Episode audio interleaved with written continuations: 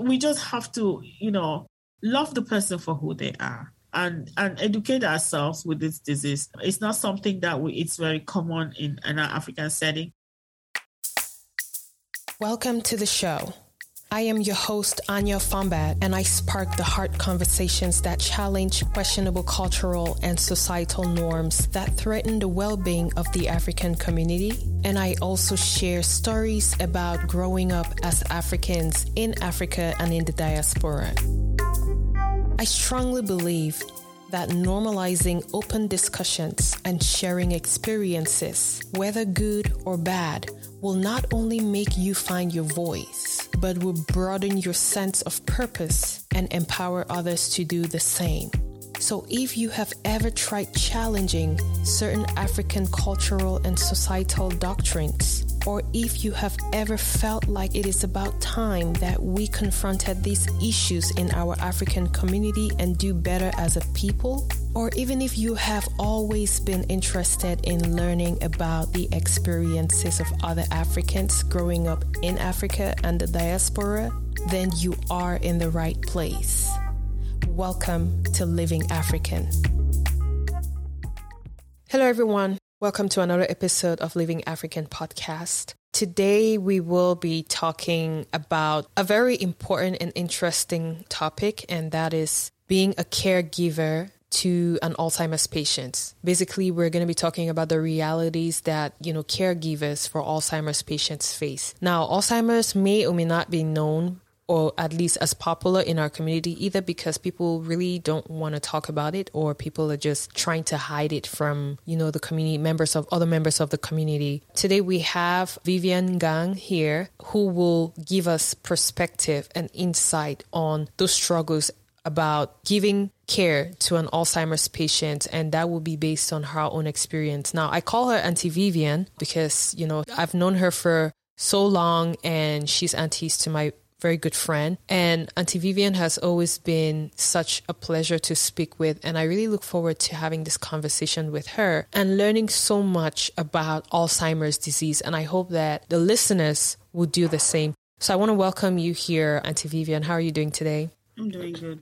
Thank you. Thank you very much for taking the moment to have this conversation with us. And I look forward to learning a lot. Now, I just want to give a disclaimer before we start. We are not professionals. You know, I mean, we both have a healthcare background, but we're not professionals in neurology or anything of that sort. So this is strictly based on experience and we are not out to educate people per se because we're not professionals, but we're here to share experiences for people to get that inspiration or at least get some sort of perspective and then go and educate themselves about the disease and educate themselves about what it means to care for someone with that disease. So let's just get straight into it. Can you please introduce yourself to our guests?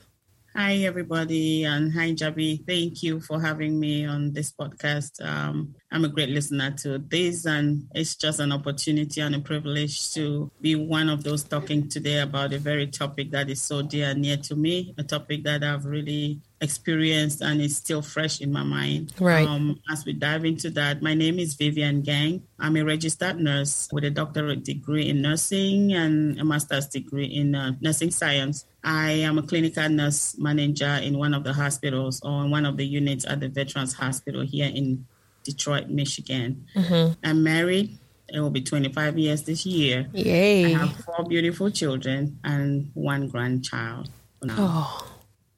Nice, nice. Congratulations, Auntie. I'm super excited for you. You know, I've kind of shared some of your journey when you had some of your, your babies. I think your twins. So, um, and we will talk about that in another episode because it's pretty touching and it's also going to be a very inspiring story that you're going to share. Now, let's talk about Mama Lucy, who was your mom, who was of blessed memory, and she was the one who had Alzheimer's. Can you just give us a background of and an introduction about Mama Lucy? Um, Mama Lucy, popularly known by the family and her friends as Malu. Yeah. She's my mother. We she has three children. I have two elder brothers and I. Mm-hmm. She has other children that she inherited from her sisters that passed on earlier on. So she has a lot of kids. Mm-hmm. Um, Mama Lucy is like the baobab in the family. She is the trooper or the go getter. She's just who she is. She is that kind of a person that when she puts her heart into something, she'll do it. Mm-hmm. She has been very influential. She has touched so many lives and she had lived a good life. Unfortunately, Alzheimer's just came and took that away, part of it away from her. But um, so far, she lived a good life. She retired in 2004, 2005, mm-hmm. and um, she worked at this uh, Cameroon Radio Television. As a, she started as a secretary and ended up as a journalist. So mm. that's part of how, what my mom is. Wow. Yeah, I personally I have like some memories about her. You know, when we were in boarding school back home in Cameroon, she always came to visit her niece who was my best friend, Kimberly. And you know, we always looked forward to her visit. You know, mama just had a way of making everyone feel welcome. You know, she just had a way of taking everyone under her wings, you know, like no discrimination. Everybody was her child, you know. So, I mean, I, you know, every family has one of those powerful aunties. Like, that's how I looked at her as one of those powerful aunties who just demanded respect, you know. Now, what were some of your fond memories that you had with her, you know, even before Alzheimer's? My mom raised us with a very strong faith. She was a disciplinarian. Um, yeah. She would not. She would not want us to do the things that she didn't want us to do. Mm-hmm. Um, my mom used to she'll confront some of my friends the ones she would not want me to go out with them. She'll yeah. confront them and tell them i don't want to see you with my daughter. So she's that kind of a person. She was very strict. And sometimes yeah. honestly she lived in Yaoundé and we stayed most most of the time with our grandma in Bamenda. So when mm-hmm. she comes to Bamenda we all have to adjust. Yeah. When is she going back? So literally our grandma raised us during the early part of our lives and um, we're so fond of her. But when my mom comes over to visit us we will just not i mean mean, everybody was just scared because we didn't know what was coming after. She was such a disciplinarian. We used to call her Margaret Thatcher. So yeah. Around, we say Thatcher is around, so you be, you have to adjust and be who you are. Right. Not only for us, her siblings too. Where she was so tough with her siblings. I remember yeah. my aunt. My aunt told me that even when she was in college, my mom beat the hell out of her when she started loving cream or maquillage or whatever. Oh my gosh! My mom said, "No, you cannot do that." So she said she will never forget that uh, that that time. Mm-hmm. Um, the fond memories. I have a lot of memories of my mom because when my mom retired, one week after I had my twins, she came over to live with us. So there's so much memory. So my mom has lived with me for like 15 years. Yeah, now. yeah. And um, it's just a blessing to have lived with her and enjoy that time that yeah. I had with her. Yeah. You know, she was basically the cook in the house. She yes. was take care of my kids. She would take care of my. She took my friends as if they were her friends. She would yeah. call their husbands her son-in-laws. Yeah. And she was just that kind of a person in the community that everybody liked her. Yeah. You know, um, it is what it is. But I still have those. I thank God for those memories, and I just thank God for blessing me with a woman like that. That I had to, mm-hmm. you know, she raised me up to be a strong woman. Yeah. She raised me up to be an independent woman, no matter what. She raised us up, yeah. all of us, me and my siblings and my other the other daughters that she inherited. Yeah. And we are who we are today because of our mom, and we That's give true. her credit that. Yes, I, I can attest to that. Her cooking was always on point, you know. and yeah, even when you had the babies, I remember coming to visit and I saw her. That's the first time I saw her when I came here to America. So, and I think she also just came at that time as well, you know. So I can definitely attest to that. Now, what were the activities or what were the things that she really liked doing? My mom, first of all, she served God with every every ounce of her life. Um, mm-hmm. Um, she sang in the choir. She was the one of the best alto singers I could think of. She sang with the likes of Peter Isoka and mm-hmm. all of that. They sang in the congregational choir in Yaoundé. Mm-hmm. She sang at the NBC choir in Bamenda. So singing was just even during her dementia period yeah. that was what was was keeping her alive and just keeping her excited. When she hears these gospel songs or whatever. So like i said she liked that. She liked to travel. She traveled when she came to the us she would travel all over to see her family. She loved her family so much and she was that person that likes to gather the family together. When there's any problem she'll want to be the problem solver. She's always there for everybody. And my mom is that kind of a person that if something is at stake she doesn't mind to step on your toes and go get that thing done and then yeah. come back and say, I'm sorry. Yeah. That's why some people really didn't like that aspect of her, but she was just who she was. And because I knew who, who that aspect of her, because there's so many things about her that I carry around with me right now. Mm-hmm. But I think I see that part as I mean, if there's if something is at stake, you have to go get get it done. Some Mm-hmm. people might not like it, but she was just that trooper in the family that it's just like a piece of everybody left us and just went away because Yeah. we always run to her for things that are really crashing up and she's that man that she'll be the one that will always be able to bring out a solution to a problem that we always had we Yeah. always had but you know she loved to like i said she loved to travel she loved to cook she loved her grandchildren to death and Yeah. that was just a blessing to her. You know, she was all around us. And that was one of the reasons when she was here, she really didn't see any need to go back home because she was among her kids. Mm-hmm. Yeah. all here, and all her grandchildren were here with her as well. So, Mm-hmm. Mm-hmm. I would only imagine. Now, you know, she was basically the caretaker for your kids, you know, and she was like that strong support system. After I've had a daughter, I wish my mom was here. I mean, she she cannot be here all the time just because she's working back home in Africa. But honestly, you know, we tend to underestimate the value of help that we have, regardless of who is coming from. Because especially with the schedule in this country, it's like almost impossible to have a full time job and not have additional help to take care of kids, you mm. know. So I can only imagine how much of an essence, like how much value she brought to the household, you know, just her presence. But now, how did, like, what signs did she show, you know, or how did we even come about the diagnosis of Alzheimer's? Like, when did things start, you know, getting different? you know, usually she started forgetting a lot, a lot and more often, but I took it like, you know what, we always forget. You mm-hmm. know, it's it's part of life. But some things she'll forget, I will I wasn't really I guess I was in denial, Jabi. I think I was in denial because my daughters were very close to her, especially Abigail was like the closest person to my mom. She could blink and tell you what my mom will do the next minute. And my mom, that was her favorite grandchildren, mm-hmm. grandchild. Mm-hmm. Unfortunately, it is what it is. So when she started, Abigail will come and tell me, Mom, grandma is reading pictures on the wall. She's talking to people on in, on pictures. She's doing stuff and all that. I just tell her, I say, get away. That's not my mom, you know, because I know who my mother is. Mm-hmm. So I keep telling, she will come, my nieces will come like, Auntie, grandma is. I said, no, that is not her. Because when I go back and I ask, I say, Ma, I hear you're reading pictures on the wall. You're talking to pictures. Is that is that right? She'll be like, how dare them say you that kind of a thing? That's a lie. And so I usually take it with a pinch of salt, like, ah, that's not my mom. So this day I came back home. I saw the dining table all set up, all like like she was expecting somebody, or we're gonna have a good dinner or whatever it was. So when I asked her, I'm like, Ma, what is going on? Because I call her Ma. Mm-hmm. I said, Ma, what's going on here? Did you cook or are we having? She said, Oh yeah, I'm having some people are coming over. I said, Who are they? So she showed me a book, with Medicare people pictures and showing some pastors that these pastors are coming. I'm like, I don't know these people. Who are they? Hmm. So I said, Ma, this is you're confused now.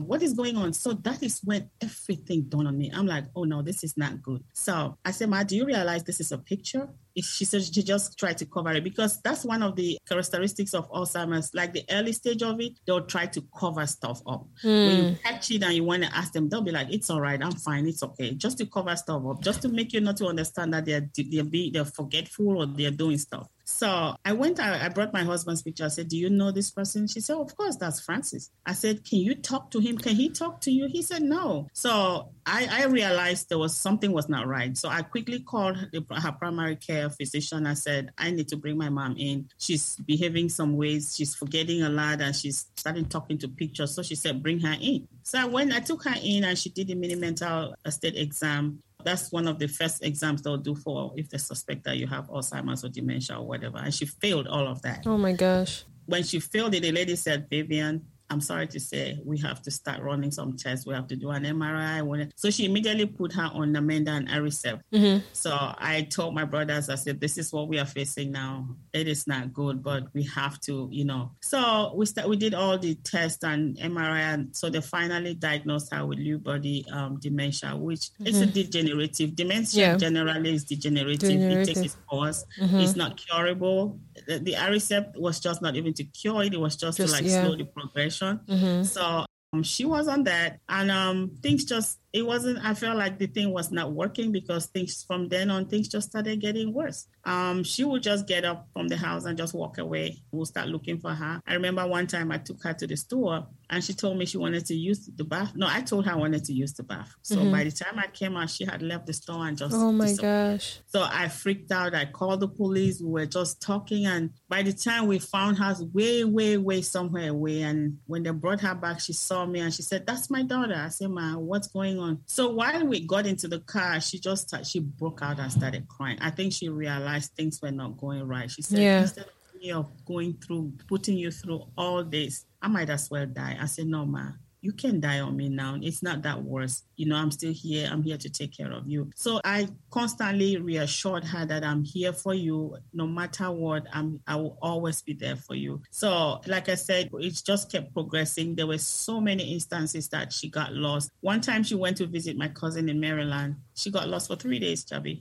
oh my gosh three days. And one of the third day was a Mother's Day on the Sunday. Oh. That was our Mother's Day gift it was a horrible situation. She had just, my cousin had just left the house and left her. She said she was watching mm. a Christian channel and she let her she, just to rush to the store and pick up something. She just got up and left. So we mm. started looking and somebody had seen her walking like in a highway and picked her up took her to the police mm. station. My mom is very eloquent. She's she has a strong power of English. So when mm-hmm. she went to this police station, the way she spoke, they didn't see anything wrong with her. She's like, why are you keep, keeping me here? The lady said, ah, you're right. I don't know why I'm even keeping you here. So they released her. They oh, her no. And while she went now, she started wandering again. Somebody will stop her like, what are you doing? She said, I'm looking for my 13 year old daughter. She's talking about Abigail.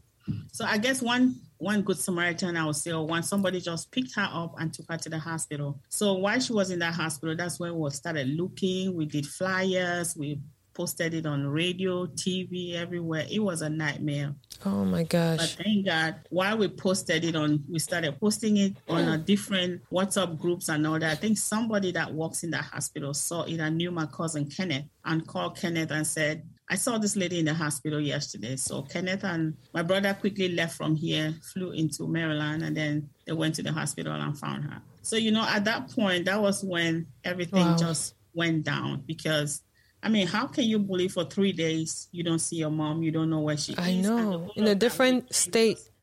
The whole of that weekend, it rained so oh much. Oh my gosh! So I was just crying. I said maybe she was carried away by water, or somebody must have taken her, or, or she was killed. All I was begging God. At the third day, I said, I just need to see my mom's cups. I just need to bury my mother. Please. Oh my God. Gone, just show me where her cups is. Oof. And while I was praying, one of my cousins came to my house that Sunday afternoon with all of her kids. She has five children. They were all praying and said, Grandma, we need you back. And well, immediately she left, they called me and said, "Oh, they found mom. They found mom." I said, "Where? Alive or dead?" They said, "Alive." So I went down on my knees. Mm. I was mm. just thanking God. I said, "Well." So finally, she came. We brought her back to Michigan, and you know, it was. It started becoming. I would not say a burden, but something that yeah, we had challenge.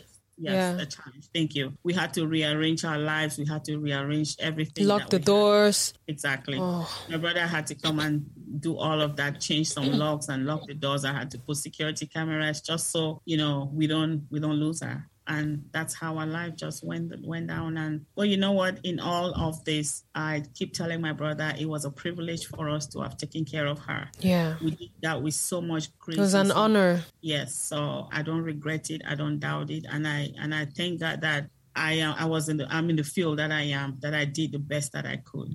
Yeah. At that time for mom. Wow. That is um that's that's pretty crazy.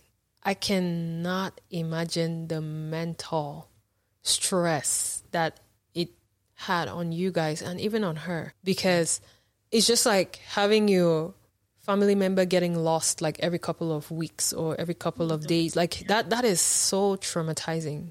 That is extremely traumatizing. It's like going through the same thing over and over and over again you know? Now i want to give our listeners perspective on how fast or at least the a typical example of how fast this disease progresses, right? So let's give a timeline.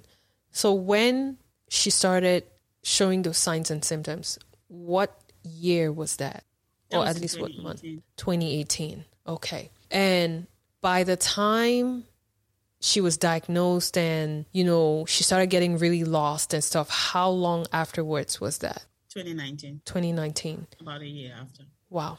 Okay. So how like in addition to those changes that you guys made, right? Like how did this disease start progressing to the point that, you know, you guys had to make like certain drastic decisions? All right. When she got finally got diagnosed in 2019, not 2018, when we started seeing all those changes, um, I told my brothers, I said, you know what? Let's give her, let's give her her flowers when she's still alive. We have to do celebrate her life mm-hmm. because at least she can still remember some stuff now. So in 2019, we had a huge celebration for her where family from all over this country came in and we celebrated her. When she came back home, thank God she realized she remembered all of that. When she came mm-hmm. back home, she called the three of us and said, you know what? When I die, you guys don't have to do anything. You guys have celebrated me. It's like I got married, I got celebrated, I got, you know, it was a huge celebration, which I think that's what we should always do as children to appreciate our parents. We mm-hmm. shouldn't wait for them to die before we do the befitting burial that we always mm-hmm. see. Mm-hmm. I guess that was how befitting that we could give at yeah. that time. So after we did that, things started going down. And um, we decided she kept one of the things that she kept always telling me, I want to go home. I want to go home. Sometimes, a lot of times, she'll pack her things and put them in the hallway. I have to go. I have to go. I will get into her room, use take like hours, repack them on, you know, unpack her bags, put her, hang her stuff and all that. Before I get back from work, everything is back in the bag. So I told my brothers, I said, let's give her that opportunity. Let's send her home. Mm-hmm. Let her go to see her sister, see her siblings, see her house, the mm-hmm. house that she was building. She started building the house, and we're gonna complete the house house so she could move in. That was the plan at that time. Mm-hmm. But because she started exhibiting those um, traits and getting lost and all that, I told my brother there's no use for us mm-hmm. to do mm-hmm. anything mm-hmm. because she he, she wasn't even going to live there anyway, and her mm-hmm. house was like closest to a, to a highway. And yeah. I was telling him I don't want her to get up and go get. I prefer my mom to sleep on the bed and die than to be hit by yeah a car. So, yeah. Uh, so I told them, I said, let's send her home. Let's her go visit for some time, and then we'll, we'll bring her back. So we we took that decision 2019, early 2019, I think, after that diagnosis, we sent her home. Had a nanny. She went and stayed with my aunt in Limbe for almost a year. Um, she stayed there and I started missing my mom. I told my brothers Aww. I need her back. So went home and brought her back. So on no one of my Monday, my aunt was traveling back to Cam back to the US. Mm-hmm. So we had to buy a ticket for them to travel. So they traveled. My brother flew from Michigan to go pick her up from um, Maryland because they landed in Maryland. They had to spend a night there. From there, then they'll travel or fly the next morning. Unfortunately, she, they arrived, they were they took pictures, sent us pictures, we greeted on videos and all that. And then when they slept that night, she got up, got confused, didn't know where she was, and then she fell off the staircase. Oh. She fell from upstairs all the way down. So my oh brother my said when she he got up, found her there, bumped everywhere. But he said he didn't want to take her to the ER immediately because their flight was that morning. And, you know, it's out of state. We didn't want to deal with all of that. Mm-hmm. So they took they boarded the flight, landed in Michigan. I went to the airport to pick her. Oh my God, her face was swollen everywhere. Oh. Was turning. I, I I here and there. I'm like, Ma, what is going on? So my brother said she fell. So I took her straight to the hospital, the hospital to the emergency. And unfortunately, you know, that time was during that COVID time. People, everything was going on. Oh, yeah. So she was admitted in the hospital. My brother, that's the hospital where my elder brother works. So you know, they did the best they could. And then things just started going down. My mom, from that three weeks that she spent there and went to the rehab, oh my God, she ended up becoming incontinent of everything. Oh but gosh. she wasn't that before. So because she would lay in the hospital bed and say, I want to use the bathroom, they'll say, pee on yourself, we'll clean you up. So she became comfortable doing that. So by the time I brought her back home, that was when everything broke loose. But hey, I said, I'm a, I'm a healthcare professional. My, my, my middle brother said, I've never done this before. I said, we all will learn it. We mm-hmm. have to do it. Mm-hmm. We came home with her and we started taking turns to, you know, take care of her needs, her physical needs. And mm-hmm. it became a little overwhelming for all of us because we work and all of that. We had to readjust a lot of stuff with the kids to going mm-hmm. to school. So we decided to hire some help, come home and work like for eight hours when we'll be out of the house and mm. then when we mm. come back we can take over from there but my mom felt so violated yeah she, that was something she never wanted or thought would ever happen so she mm-hmm. will fight you to the last she will beat you up and hit you when oh. you want to touch her and you know she's wet, she has everything going on. You want to clean her, she will not let you just because she didn't want us to. I yeah, mean, she's children trying to clean you yeah, up, you know. Yeah. So these girls will come. The first one came will not stay like a mom is too aggressive. The second one came, I'll come back from work and see my mom still lying in her poop and pee and all that. Like, why didn't you clean house? She will not let me. Oh. The third one, so we started having.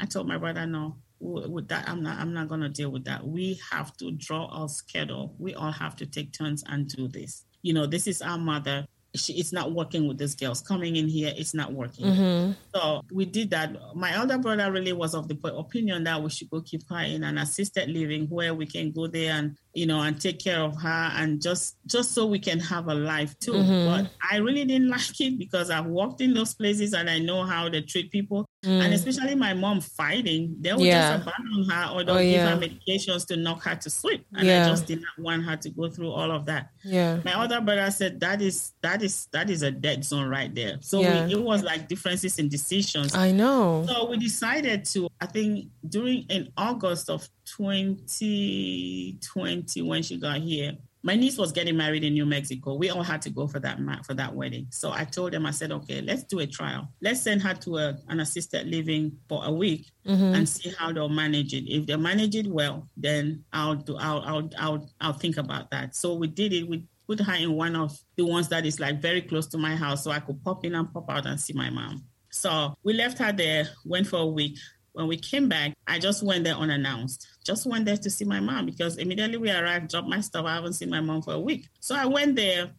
Man, the condition I saw my mom, oh my God. So she was i mean the place is beautiful. The room is large has everything you want to have you know. When we went there and my my aunts they saw the place i was like this is the place to be. I said you know what? I don't look at this building as it is. Mm. i want to see the care that they will give to her. That's what matters to me. So when i did that surprise visit i just saw what i didn't want to see. My mom had been sitting on that chair, I guess, for the whole day. She, the TV was on another side. She was just sitting like with her hand, just looking so I mean, I was like, yeah. what is going on? And I was there with my daughters. So I, I said, Ma, I could smell pee. So I said, get up, let me go change you. So when we got up, the diaper just dropped out of her tooth. And every the chair she was sitting was soaking wet. I told I, I bust out and I started crying. I'm like, oh my God, what did I just do to my mom? So I took her. When the girls saw that I had come in, they rushed over to tell me, oh, we want to, we're planning to come take care of her and all that. I said, okay. So I let them take her in. I thought they was going to give her a shower or just clean her well. But by the time I got in there, they were already putting another diaper in her. That's when I, I lost it. I said, you know what, you guys just get out of here before I curse you people out because I was at that point, I was already crying. So I gave my mom a shower. I realized she was almost having a stage two on her bottom. I'm like, Mm-mm. hell no. I'm a nurse, this will not happen. So that's and a stage two, for those who don't know, it's like an ulcer, you know, from sitting for too long, right? Or yes. just contact for being in yes. a position to, for too long. Yeah, for sitting for too long. Yeah. And then when she pees and it doesn't help, it breaks the skin. Like yeah. So the next day, I didn't even let the next day.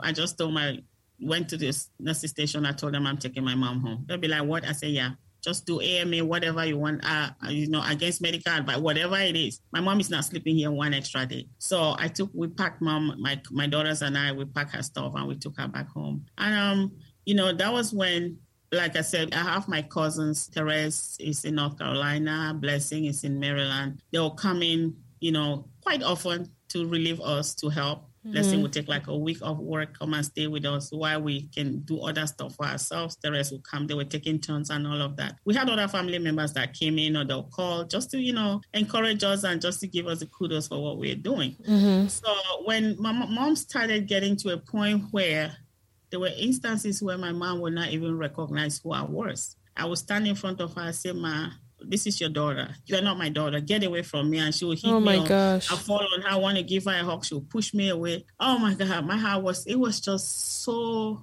heartbreaking. But, you know, I kept telling myself, Ma, I'm your daughter. It, the, the best thing you have to do to people like that, they don't mean bad. Yeah, yeah. Like that. It's just a disease that is, is handling them. And there are sometimes, it's like they go in and out. So sometimes when mom is with it, you see her crying and apologizing. Oh, I didn't mean to do that. Oh, I didn't mean. I remember one time when she beat me and blood was actually running out of my hand. I said, Ma, you just beat me. And I started crying. She said, Oh, baby, I'm sorry. I'm sorry. I said, Yeah, I understand, Ma. You didn't mean to do that. You just have to, you know, be in line with. I, I, I just. I just put on my nursing cap on. Like there were certain times that like I said, there was a time that she beat me and, you know, mm-hmm. she broke my brother's finger when she was fighting. Like all of that is just fighting to, I guess, I think to maintain her dignity. Why are you people digging into me? Why are you touching me in my private part? Why are you cleaning me up and all of that? So there was a time like I was so scared to take her anywhere because I was scared of abuse, the way she was yeah. getting aggressive. There was, like if she wasn't my mom, honestly, as a human being, you would think like when she hit you, you want to hit her back. Mm-hmm. But when I said, no, you can't do this, that's your mom. you know, we're taught never to do something like that. That's mm-hmm. that's like a curse. Mm-hmm. So I would take every beating and just say, ma, you just beat me or you just hit me. You just, sometimes you say, yes, I did it. You can go and die. I say, ma, that is, you know, it was just yeah. so much going on. I remember my brother had to go to the hospital with, her, with his finger broken and all of that. And then my brother had so many scratches on his back, like you bend down, want to clean or whatever, he will be hitting and scratching. All of that happened, but we took it with grace. We still do that. People didn't know what we we're going through, but we went through so much. But like I said, it's an honor that my mom, she single handedly took care of us as her children and she raised yeah. us well, I would say. So it was her turn to give back. I mean, change of roles, it happened, but it is what it is. And um, we couldn't have done less than what we did to take mom through this journey that she had. Oh my gosh. Ah, like, this is so heartbreaking to hear. Like, it's so heartbreaking because I can imagine the chaos that this whole experience brought to your family, to your mental health, to your emotional health. And when I even say family, like to your immediate family, like you and your kids, and then that's your household and then with your brothers as well because things like this could even break up families in terms of like you can even get you know if if your brothers were not as understanding, you guys can even like have fights because these are things that everybody's trying to bring in a suggestion like, oh, let's do this with her. No, let's do this with her. Let's do this with her because everyone is trying to preserve their sanity or preserve at least their lifestyle that they're not necessarily having the same lifestyle as before, but at least just trying to have some kind of stability or some kind of normalcy in the daily routine because this is literally like something that you if you really think about it, it's like if mama really had to get like the optimal care that you guys were expecting her to get one cannot have a full-time job while taking care of her. And even if you you're taking care of her full-time with all the aggression and everything you probably need a break at some point you know? Because it's not only physically traumatizing from the wounds and the blood and all of that, but it's so emotionally traumatizing to know that this is like your own mother who's treating mm-hmm. you this way, or at least this is like a different person. You, can, you don't even know who this person is, but then you just have to stick it up because that's your mother, right? And she yeah. doesn't know what she's doing, yeah. you know, and it's it's so heartbreaking. It's so heartbreaking it, on all levels. It did, it did break us a couple of times, not a couple. So many times we had quarrels and fight with my brothers, but I stood yeah. my ground. You know, I stood yeah. my grounds. This is my mother. I have to always remind them. Like um, what one, one of them will say, I'm busy or I'm traveling, I'm this. I said, no, we are all in this together. Yeah. We cannot do what we're supposed to do. Today is my day, tomorrow is your day. Yeah. And my, you know, uh, we all have a life. I said, if it means us calling off, taking off work, sometimes we have to because we have to. I take off work. Yeah. When I get ready to go to work and she's, there was one day I was getting ready to go to work. I came downstairs, she wasn't there. And she had she had wandered out. Oh so I had to gosh. call off work and go look for my mom. That's the most important thing. So I went out looking for her and realized that they never had called the police and you know and I went in there. They had already strapped her in the bed, and I said, "Please, this is my mother. I'm a nurse. Please don't take her." So gave her back to me, and I took her home. So those are some of the things that we went through with her, and um, it is what it is. We had our fights. Even taking her to home was not a unanimous agreement between the three of us. Yeah. But two of us realized that that was the best option for her. My other brother didn't really like it. She did, he really fought against it. But I told him, I said, we are not taking her like we are dumping her or we're yeah yeah. Just need her to go see her family and see. It's not about us. It's about her and her own life. Yeah. So the better we come into agreement with this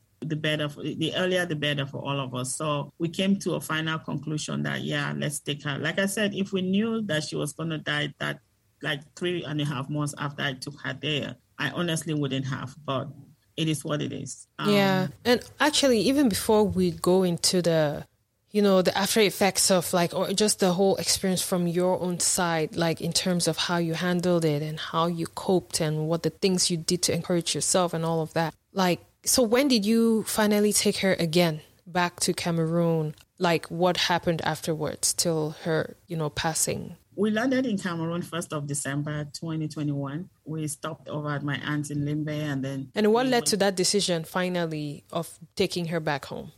we decided to take her back home because she was here. It's like she comes down, we give her a shower, she comes down, we feed her, she eats, and she watch TV, and everybody is doing their thing. I said, "This is there's no interaction." Yeah, my brother, other brother will come in, take her, they go out for a walk, and bring her back, and they go. So, and then sometimes I'll come in the evening, we all have dinner because usually we're all having dinner in my house. My brothers will come by, we'll have dinner mm-hmm. with her. She loves to drink her glass of wine. We give, you mm-hmm. know, and all of that. So we finally, I told them, I said, this is not life for this woman. Just sitting here and watch TV all day, and then we come in the evening. We have lived with her. We have enjoyed her. I would like for her because the doctors had um, advised us to take her to her to her old environment where she has mm-hmm. her friends and family. That she might that might make it a little better or exciting for her. Mm-hmm. So finally, when we decided that, and it was it was a good decision we took. As much as I have that little regret in me because when she went, the, I took her there and I stayed with her for three weeks. Took her to we re- you know with the political crisis in Cameroon, she could not go to her house, mm-hmm. so we rented a house upstation for her. We got two nannies that were there. Her sisters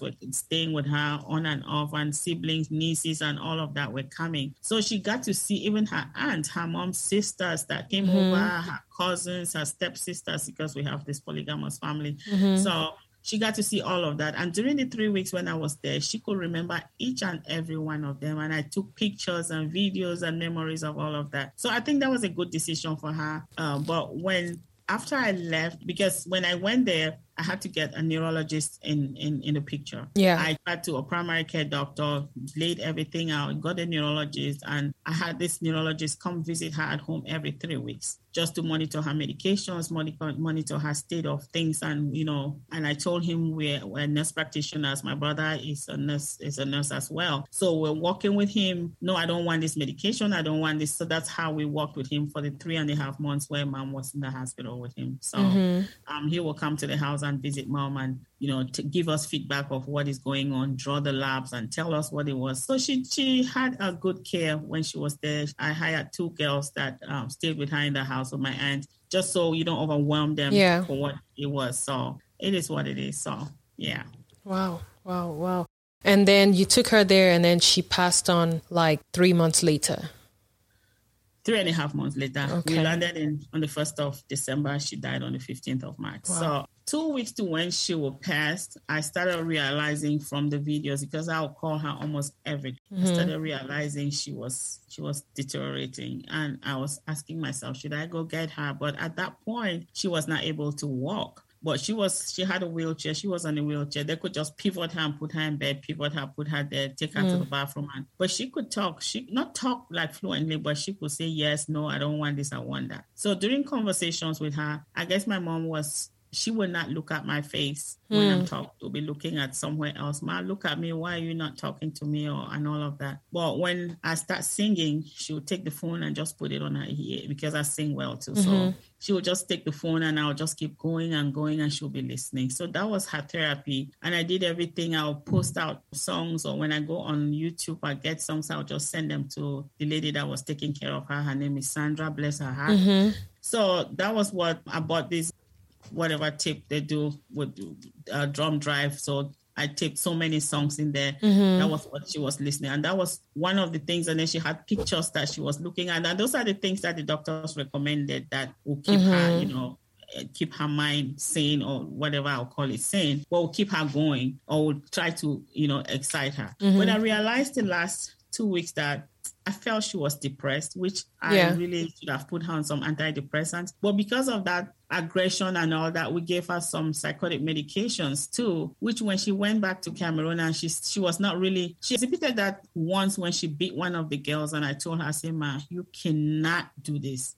I'm leaving you here and if you do this, these girls will kill you. I'm begging you because you never know. Yeah. You're leaving your mom with people you, you know you just mm-hmm. hired that they might you don't know if she does that they will beat i mean she yeah. beat me until i was even thinking i said if you're not my mom i'll beat you back but you know so when I said that that day with a very stern voice and I was almost crying, I said, You cannot do this. I'm leaving you here. I feel like putting cameras, but I don't want to put cameras because if I see them hurting you, what else can I do? Mm-hmm. So you, so it's like she heard that voice when I said it and she calmed down. And since that day, she never raised her hand on those girls. So the day, so going towards that, I think five days to when she will pass, I had I had called that day before, and we had. You, I would I would just keep talking and just singing and talking and singing just to you know keep a conversation going. The lady, the girl had told me she wasn't eating as much, and I was uh, asking if they have Ensure or Boost or whatever for her. She could drink well, so it started. Things were starting. I was like, what should I do? So I was actually my brother was thinking of just flying into in, in to go visit her. Mm-hmm. So when I talked about the kind of food she had to eat that night, I dreamt about her. She came and met me in church in that dream. Mm-hmm. She met me in church. She was so sad. She sat in a position where she knew I was going to see her. That's in my that's my own description of what I saw. Mm-hmm. So when I turned around and I saw her, I ran quickly over to her, grabbed her, fell on her, and I was I started crying. I said, "Ma, why do you look like that? You don't look happy. You don't look well. What's going on?" So after that dream, I quickly got out of that dream and I ran into my aunt's room I started crying. I said, I don't like the way I saw mom in that dream. I don't like the way I saw my mom. I so I was just crying. My aunt started crying with me. So um I took my phone and I called Sandra, who is the lady that took care of mom. I said, let me, I need to talk to mom. So she put the phone on the video and I saw her I said, Mom, you don't have to come to me in a dream. Um, what is going on? I don't like the way I saw you. But she would not look at my face. My mom's face was on the ground. I would say Sandra pick her face up, my mom would turn her face away.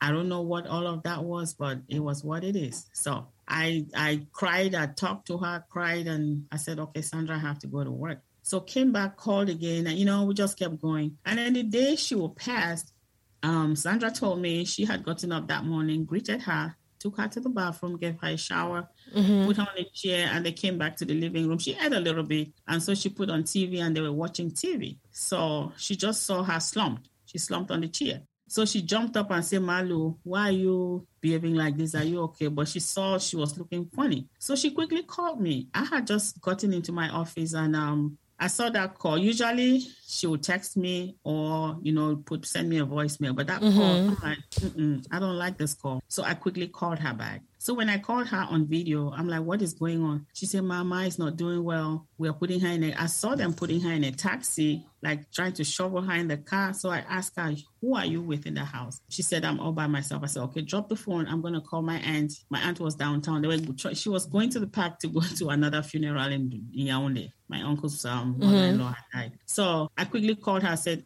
and you can go. So just meet Sandra in the hospital. Sandra is in the is on her way to the hospital. I called my daughter too, so they all went to the hospital. So I in that state in my office, I was just like, oh my God, what did I just see? Oh my God, I pray my mom is not dying. So I dying. So I quickly called my brothers. I'm like, we have an emergency here. They're taking mom to the hospital. I don't know what's going on. So we started calling left, right, and center. So I went out of my office, tried to just take my mind off of that, came back into the office, and my daughter just called and put the video right on my mom's face. My mom had just passed in that car. Hmm.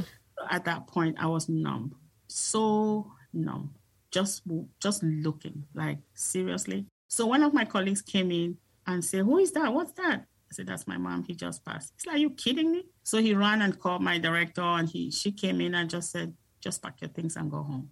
So she asked me, Do you have anybody to pick you, to take you home? I lied. I said, Yeah, I just did not want no distraction. So I drove myself home, missed a lot of exits and all that, crying and calling people. And just, you know, that's where it finally dawned on me that my mom finally, you know. So when I got home, um, she was still in the taxi there.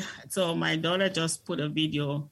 I said, just hold it. I cried with her, cried on that video, but mm. I was mm. Thanking her. I said, Ma, thank you so much for giving your life to us. Thank you for being our mother. Thank you. You might have died with whatever you died, but I don't define you with no dementia. I don't care what it was, but you were such a wonderful mother. You yeah. took good care of us despite everything. You sacrificed your life for us. And I'm sorry that you're dying. I'm not there. I, I always knew that you would die in my hands, but I never saw this coming. You yeah. know, um, I had like a good five minutes talk and cry with her. They just let the camera rolling. And um, I think I needed that time with her. Yeah. I saw her lying there dead. So they called the doctor. They actually um, declared her dead in the car. I said, no point taking her into the into the hospital. She's already dead. So when I just need them to, you know, confirm her and then because they need all the paperwork and all that. So and then from there they took her to the mortuary. Um,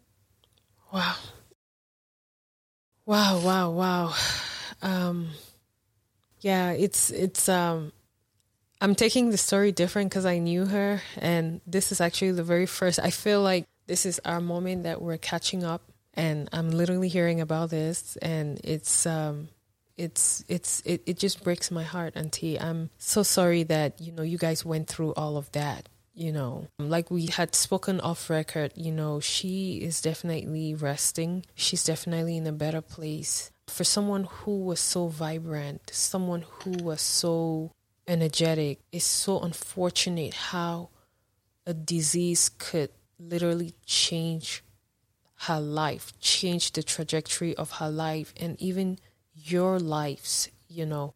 I really want to thank you for sharing that story and for sharing your experience. I'm even thinking that a lot of people that were even close to you probably don't know that that's what you guys were going through. You know, um, I really want us to go deeper into this conversation for you to give the listeners like a clear perspective of how this disease can impact a caretaker. You know, like I was saying, it must have caused a lot of conflict, interrelational conflict, even personal conflict, or, you know, I'm sure there was some times that you were even doubting yourself, like, am I doing the most that I can? You probably were feeling guilty, you know, when you had to make, you know, I will not even say selfish decisions when you had to make rational decisions, you know. Um, I mean, I, I, I don't even want to think about how that impacted your children as well, especially Abigail, who was like the closest to her. You know, they were probably very young to even understand what was going on. That was the first encounter. When I was young, when I was like maybe maybe 14, 13, 14, I lost my grandpa. My grandpa had Alzheimer's, but he had other things. We always say he died from a broken heart because he died like three weeks after my grandma died. But the Alzheimer's was not that bad. It's not what killed him for sure. It was getting worse, but it's not what killed him. But and he was living with us actually. He died in our house back home in Cameroon.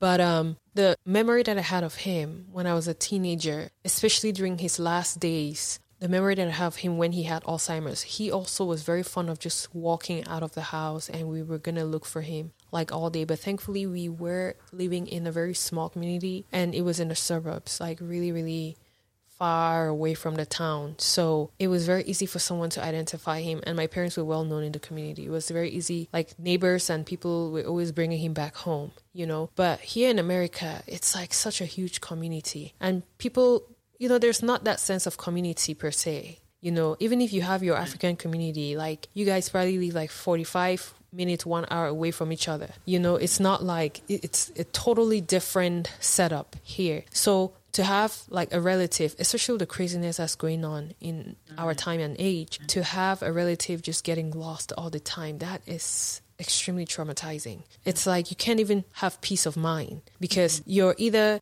freaking out that your mother is nowhere to be found or you were very very anxious and nervous that she's she could walk out anytime. She could you know leave at any time. So i can only imagine the struggles that you were going through with your family and even with yourself internally so how did this impact the children and the members of the household it, it impacted us a lot it did a lot of it damage emotionally. Yeah. Because the kids, like you said, Abigail was so close to my mom. Um, when mom, like during the holidays where her friends will go get a job, you know, at 15, 16, you want to have a job, but she would tell me, Mom, mm-hmm. I can't have a job because I have to stay with grandma.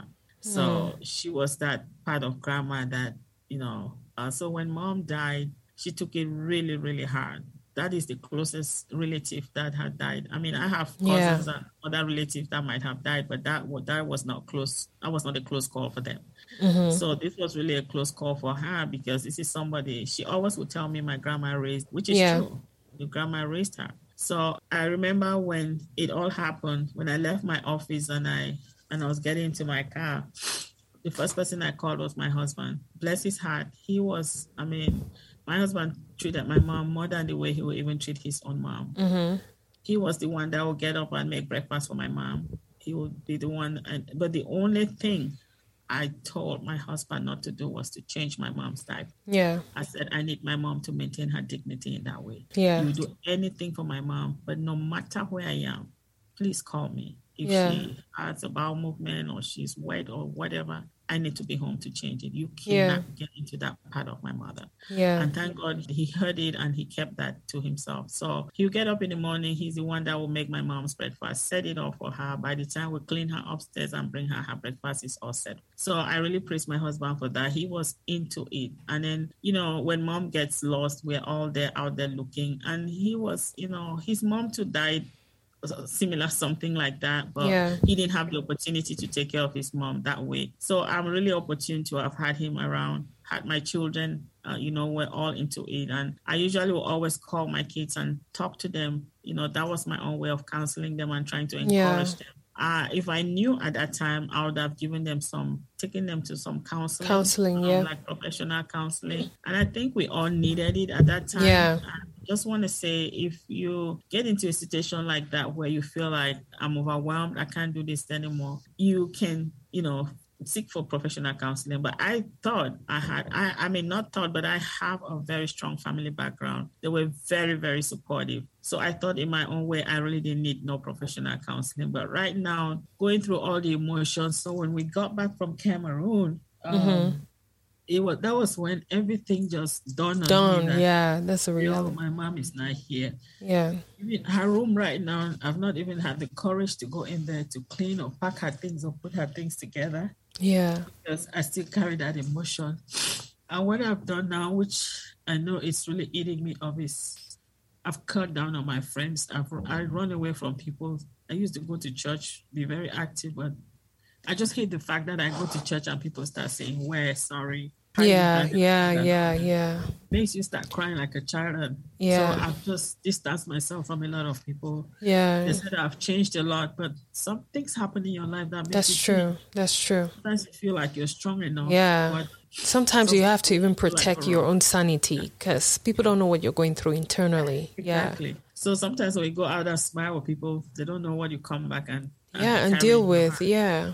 But yeah. um, it's all good. They mean well. Yeah, know, yeah. Like they, they want to, and it's not only about um my mom uh, dealing with Gabby too with a history of sickle cell. Sickle cell. We'll talk about that some other time. Yeah. Um, it was not an easy. I remember one time when Gabby was really, really sick, was in the hospital, and we had to deal with mom. I just called my brothers. I said, you know what? I can't take this anymore. You guys just stay with mom and let me stay with Gabby. I cannot be hopping and I still have to go to work. I cannot go to the hospital, have to come deal with mom, and then I go to work again. So, and during that time, uh, Jabi, I was, that was when I was going through my doctorate program. Yeah, yeah. How I did that, only the Lord knows. But if you put your heart into something and you pray, honestly, God will see you through it because that is all I had. I so many times I thought of dropping out, but I said I've started this thing with so much loans that I've taken. I have to finish it. Yeah. I will walk I walk around everything that comes around me. My pastor used to say, What kind of woman are you? I said, Pastor, I'm the blessed one that God has created. So He has given me all this, but He has given me strength to go through it. So yeah, I have to go through it. I don't I don't I'm not gonna disgrace my God. Yeah. But I'm gonna do the things that, you know, he has put in my in my possession. So dealing with Gabby with her own issues and you know, crisis is not easy crisis. It's crisis yeah. that sometimes you even cry, beg God for her to die. Yeah. But, um, dealing with that and then coming home, seeing your mom, my life was just like a wreck. But um, yeah. I thank God that um, I was able to pull it through. Like I said, I had a lot of strong family background, cousins, uncles, friends who called or visit and all that and so it kept me going. Um, it's just now that it, I'm I, I'm in that state, not in a denial state, but I'm in an angry state right now. Angry in the sense that I feel my mom, the things that I've been keeping away, that I was gonna find out from my mom, or the things just to enjoy life after finishing school and just yeah, my mom. But um, I, I feel like that part of her life was stolen away from her. Yeah, and I didn't get to enjoy it. So I really hate to think about those three years because it's very traumatic, but um, I just want to remember mom for who she was. Yeah. The woman she was and how she raised us and the kind of way she impacted us. She took care of my friends' children, a lot of yeah, them. Yeah, Some of them, even in her will, I realized she's putting their names. That mm. my daughter, take, you know, do this to them, do that to them. That's the kind of woman she was. Yeah. So, like I said, it's an opportunity to do what we did. Yeah, yeah. Any different, um, I don't know.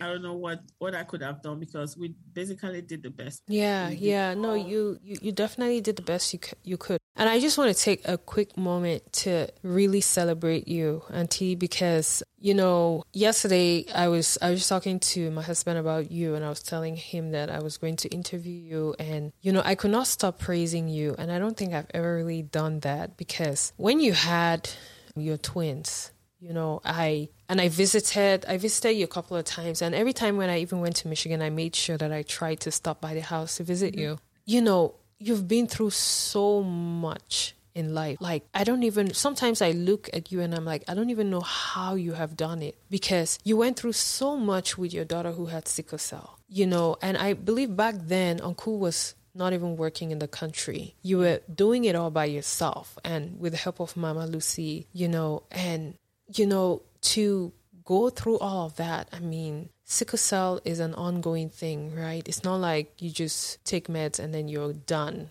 for life. No, like you have to always brace yourself for the worst, but expect the best, you know, every single time with your daughter. And, you know, I mean, just the whole in fact, I don't even only want to give you your flowers. I don't only want to to celebrate you. I also want to celebrate even your children, even your husband, like your family. Because even having twins, you know, there's a lot of sibling rival rivalry, right? And then you see one of the twins is like progressing, and then the other one is not catching up as much because of her health issues. You have to not only be strong for both of them, but you have to spend time explaining to the other one why she's you know, her sister is like this, or explain to the sister why, you know, she cannot catch up to the other one. And then it's like you have Mama Lucy again and to take care of. And then, you know, it's just, um, it's, it's unbelievable. Let me give you one, one more. not only Mama Lucy, Mommy Angela was diagnosed. Oh yeah, yeah, yeah, and and Mommy Angela as um, well. Oh yeah. Somebody said your house is like a hospital. Right, like, right. Yeah, Mommy Angela had cancer as well. So like it, it's just like oh my God, when does it end? You know, and you have all of those people to, to take care of, and then you still have to be a wife, you still have to be a mother, you still have to be a sister, you still have to be a, a student, a doctorate student. So it's just like, when do you even have time to to even spend with yourself. Like you just give yourself out all the time for all these years and you're still doing that, you know. So I just want to celebrate you. I want to tell you that you have totally done the best that anybody could do and even more. God has definitely been your source of strength because yeah, I don't definitely. think that could do all of that by yourself, yeah. you know. And I just want to let you know that you're doing the best that you can and you are doing it. You are such a trooper. Like you are doing it with flying colors, you know, and it's only you who can do it. Believe me, like nobody else can do it like you. So I know that you are in that stage of grief where you're just mad at maybe even God or just, you know, just you, you feel, you feel robbed from, you know, yeah, you feel robbed, you know, by, you know, the time like like by just by circumstances and you know they have robbed you off of the time that you should have spent with her or the things that you should have done. But i just want to let you know that you couldn't have done it any better you know. And i really hope that you can get to a better stage of that grief you know and take it easy on yourself. Just you know immerse yourself in the process, immerse yourself in the moment, you know. And out of that grief, I hope that you appreciate mama even more than you are. And you just appreciate, you know, the reason for why certain things happen in life. As, you know, it's said in the Bible, all things work together for our good, yes. you know. So I just want to applaud you.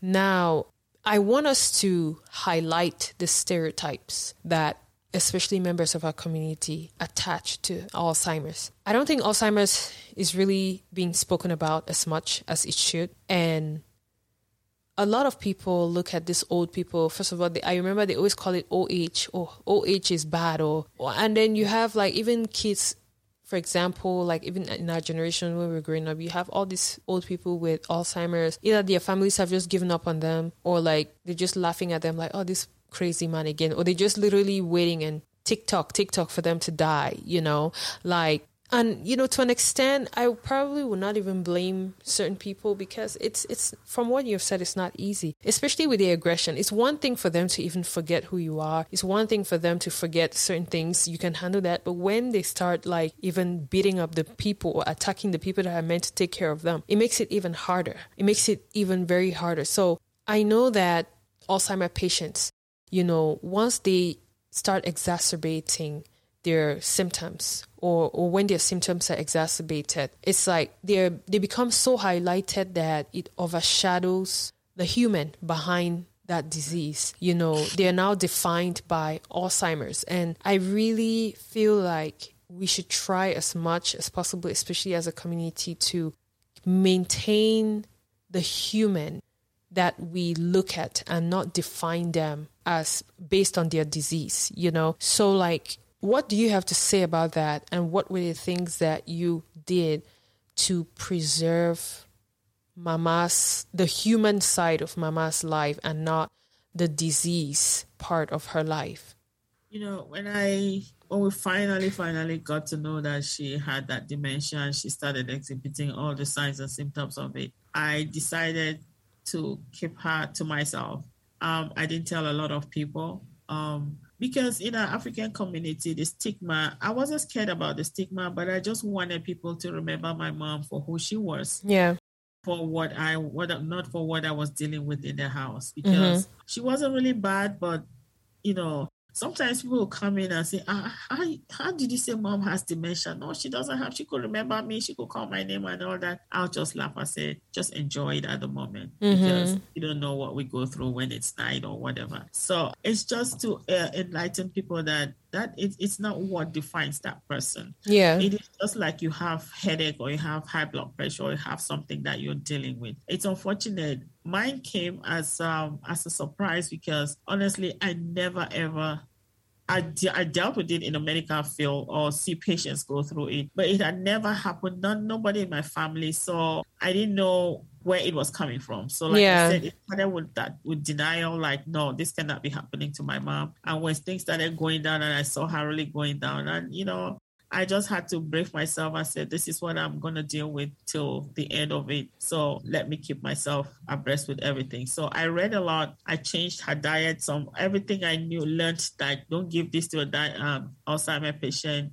You know, give them this things that I'll go online and Google. My kids will Google, mommy, give them, give her coconut oil, give her this. We're just buying anything to give her. The good thing is, mom had a very good appetite. Mm-hmm. So we started, you know, well, like I said, when she started getting aggressive, we had to put her on those psychotic medications, which I really didn't like to put her there mm-hmm. on them, but I had to just to calm that aggressive part side of it, you know. Um, so we just have to, you know, love the person for who they are and and educate ourselves with this disease. It's not something that we it's very common in, in our African setting. Yeah. but now it's coming a lot now. A yeah. of parents are dying with this thing. I have two of my friends who are dealing with it right now. Not um, actually three. Oh my so gosh. when mom was going through it, they called me and said, Vivian, I'm dealing with that too. I'm, I'm, I'm, like, what? You know, parents, you will never expect that will get go down, but they'll tell me what they are going through. So we just, it's like you're keeping it to yourself. You don't want, like I said, even to take my mom to church, people will be like, why don't you bring her to church? I say, you know what? She's fine at home. I'll put her online and she'll sit here and watch the church service. Mm-hmm. I was taking her away from the public, like I said, not so people would define her by that Alzheimer's disease. Yeah. Because she had changed. She had I mean, she would talk.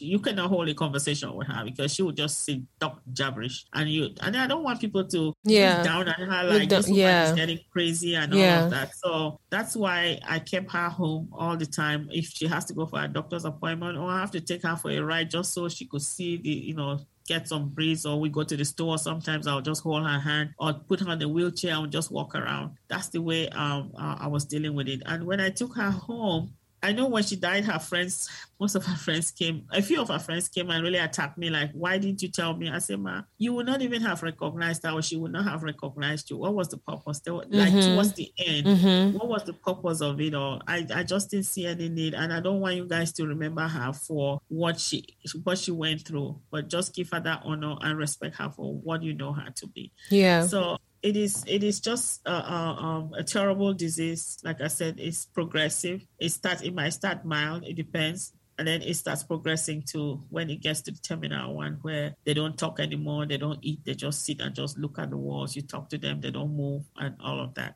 Then they finally die out of it. So it's something that the family has to come together.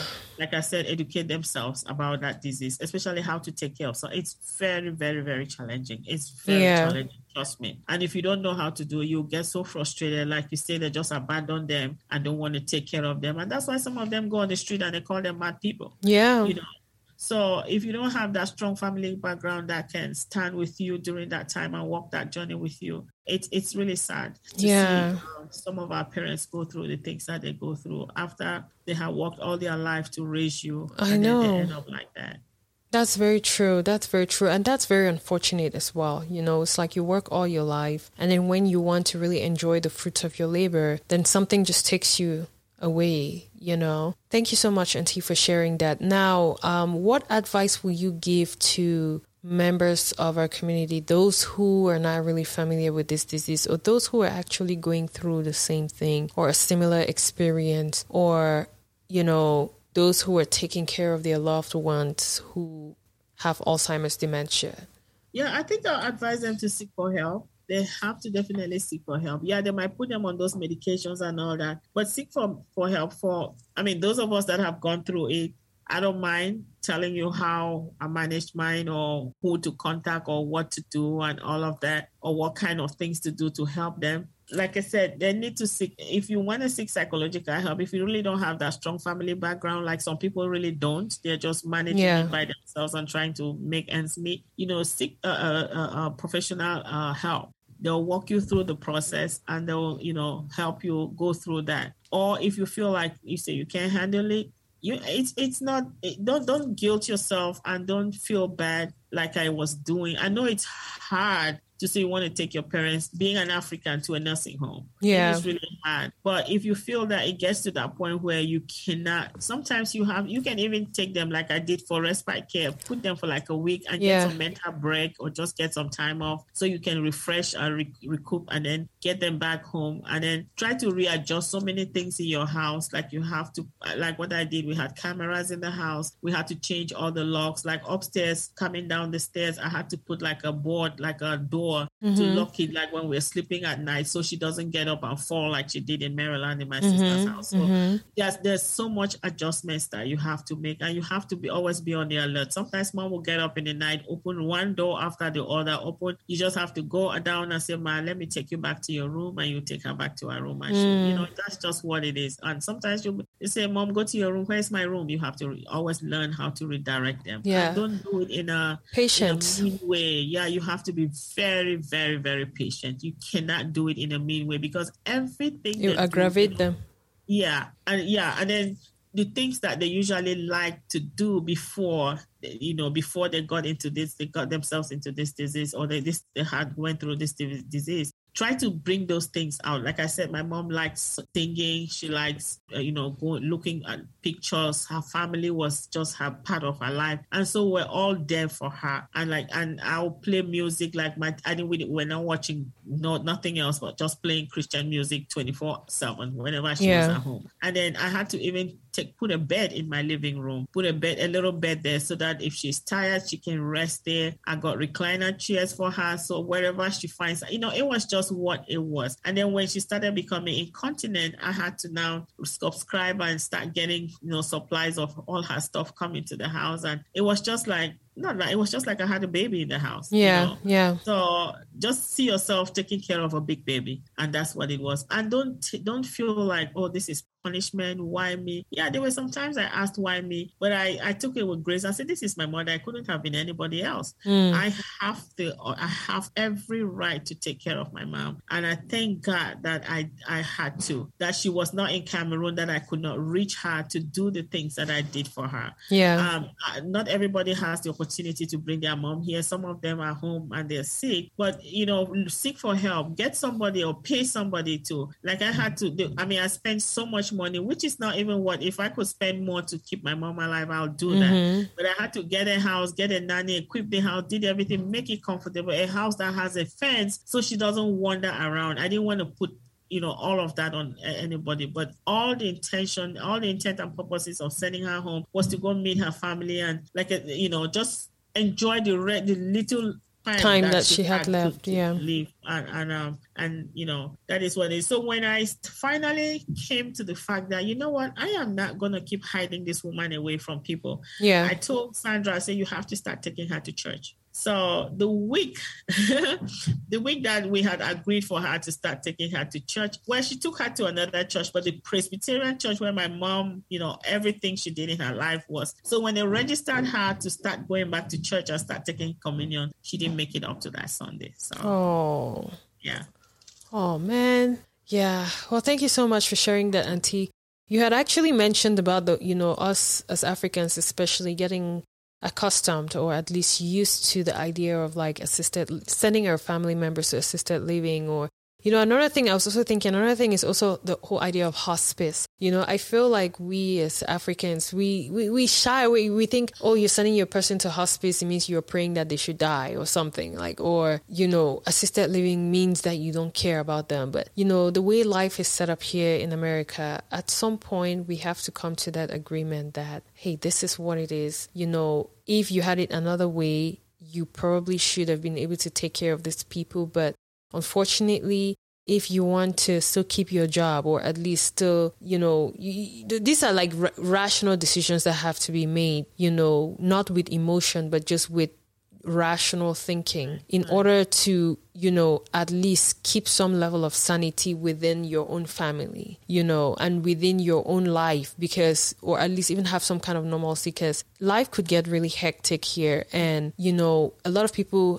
are suffering from that guilt that they will feel if they want to send their person to either assisted living or hospice and stuff like that, you know. And I feel like that's actually something that I would like to talk about. I just need to find the right people to, you know, to maybe the right experts or the right people that can give additional insight to those things, you know, just to encourage our people to make use of those facilities or those services that are being offered, you know. Yeah.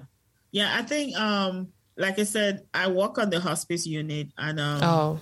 a lot of African Americans, not only Africans, Africans Americans as a whole, they really do not like hospice putting their patient on hospice care. They feel like, oh no, this is a disappointment. I didn't, uh, we didn't, we didn't plan for this. It's like, you know, so most of our hospice patients are are the Caucasians, and you know, the yeah, the African Americans they don't. And um, being a clinical nurse manager, I have to sit in some committees and some meetings with them I used to ask them like, why don't you want to put? Oh no no no no no, that's not our culture. That's not our this. Mm. We can do. So like I said, it's a cultural thing. The way we are brought up from Africa, like you said, they say when you're in Rome, you do what the Romans do, right? Yeah.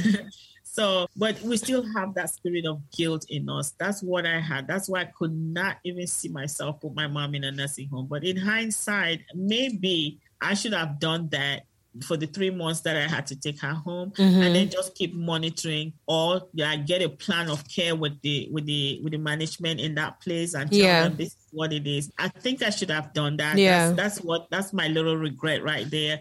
So let's not feel bad that we it's not a failure thing. Unless right. the failure thing will be like when you go dump them there and don't go back to visit them. Visit, yeah. When you fail them, but when you're there every so often, two, three, four times a day, a week, mm-hmm. to see them, make sure you know, take their clothes, clean them, go back there, feed them, even get lunch with them, spend some time with them, yeah, all together and all that. That will make a whole lot of difference because mm-hmm. I worked in some of these nursing homes, and honestly, some families just abandon their people there and they really don't come by. But that is not what we want for our loved ones. We should learn how to do that and don't have that guilt. So long as you're still be as you're still an impactful person in that person's life. Mm-hmm. So uh, um, let's not feel that way. And just like I said, the stigma that people feel like Alzheimer means you're crazy. Yeah, it just it just make a lot of Africans don't want to talk about it. Yeah, because when that's my true. mom went through this, that I started telling people that my mom, you will not believe, mom has said what Mommy Lucy, dementia, how did that happen? He said, you know, my mom too is going through it. So, you know, that kind of a thing. I said, why didn't you say it? He said, Masa, that thing, I, I don't even want to say it. But we are in so much denial. Yeah. We are in so much, we feel like it's a shameful thing. It's like a tarnish in the family, in the family circle that we don't want to talk about it. No, we have to talk about it. We have to make others know that this thing is not only impacting you alone, it's it, it, it touches every anybody. It can touch anybody, mm-hmm. you know, so that when, like, for instance, now my friend friends, my friend just told me, said, ah, now dealing with your mom, I know that if anything happens to my mom, I'm calling you because you have, you know, so much, you have so much knowledge about this thing that I cannot even handle the emotional part of it. So yeah. it is what it is. So we, we should always learn to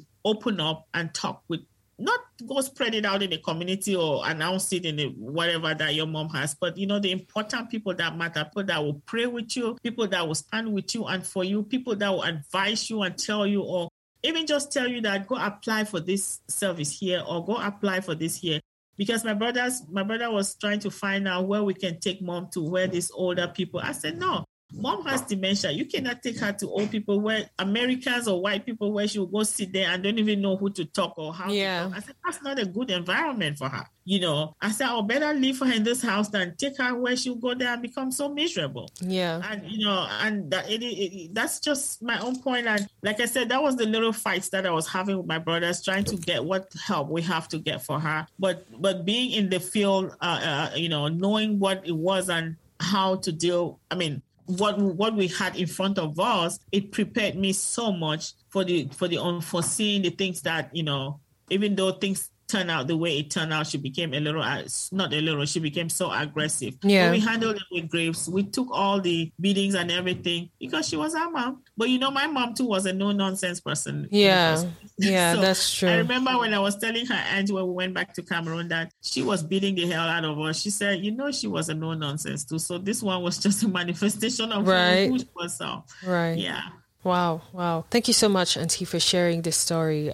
I learned a lot, honestly. And, you know, I just have even more admiration for you and Cromwell and all of your other brothers and family members. I just want to end with, you know, asking you how can people reach you and maybe support maybe to get insight or advice or to support any cause that you're passionate about um I'm I'm trying to um, start up a foundation for Gabriella Sickle Cell Foundation. Um, mm-hmm. That will be launched. Just I had to launch it this year, but I think I'll push it a little further because of all what is going on now with. Um, mm-hmm. I mean, so many things threw me off guard. Yeah. So um, I'm trying to launch a sickle cell foundation where uh, we I intend to. I actually intend to go back and settle back home. It's just because of the um yeah the situation. Yeah. Back home because I wanted to get a hydration center where these kids would come and get hydrated. I was already working with some companies for medications for them. It's just a cost that I want to handle. And my mom now adding on to dementia and Alzheimer's. I think i am going to add that under my plate. Mm-hmm. Um, so just to help, you know, it's my own little way of saying it has touched me and um, how can I help? How can I help my people? Mm-hmm. You know, I work a lot. I, like I said, I'm a doctorate student. I'm a doctorate uh, nurse, mm-hmm. a nurse with a doctorate degree, and I've written so many um, research papers on sickle cell, which I'm trying to research about. Mm-hmm. I mean, mm-hmm. I'm not going to reinvent the wheel, but I'm reading about Alzheimer's to get a better picture of um, what this disease and the toll it takes on people and going from the experience that I've had. So what I have in mind or what I had in mind is to start a, a sickle cell foundation back in Cameroon for in, in honor of Gabby. Mm-hmm. That's my daughter who has sickle cell mm-hmm. because that's her that's all what she had told me. Mommy, how can we help people in Cameroon? I hear they are dying young and all of that. I'm privileged to be in the US. I'm having all these treatments mm-hmm. and and they don't have that opportunity. So my husband and I, we have that in mind to go set up something. Um, mm-hmm. Just because of these political issues now, it's slowing down a lot of stuff, but that's what we have in mind. Hopefully, by the end of this year or early next year, we have we're gonna um, go operational, and I'll let the world know about mm-hmm. what our mm-hmm. plans are. But if you want to sure. reach me, my number is 313 920 1977. Mm-hmm. My email address is Dr. D-R-M-A-N-G-Y-E, Dr. Mangye 2020 at gmail.com. Okay. Thank you so much, Auntie. Thank you so much for sharing that. And we're going to have that in the, the, the show notes as well for anyone who wants to reach out to you. Now, what last words do you have to our listeners before we wrap up the conversation?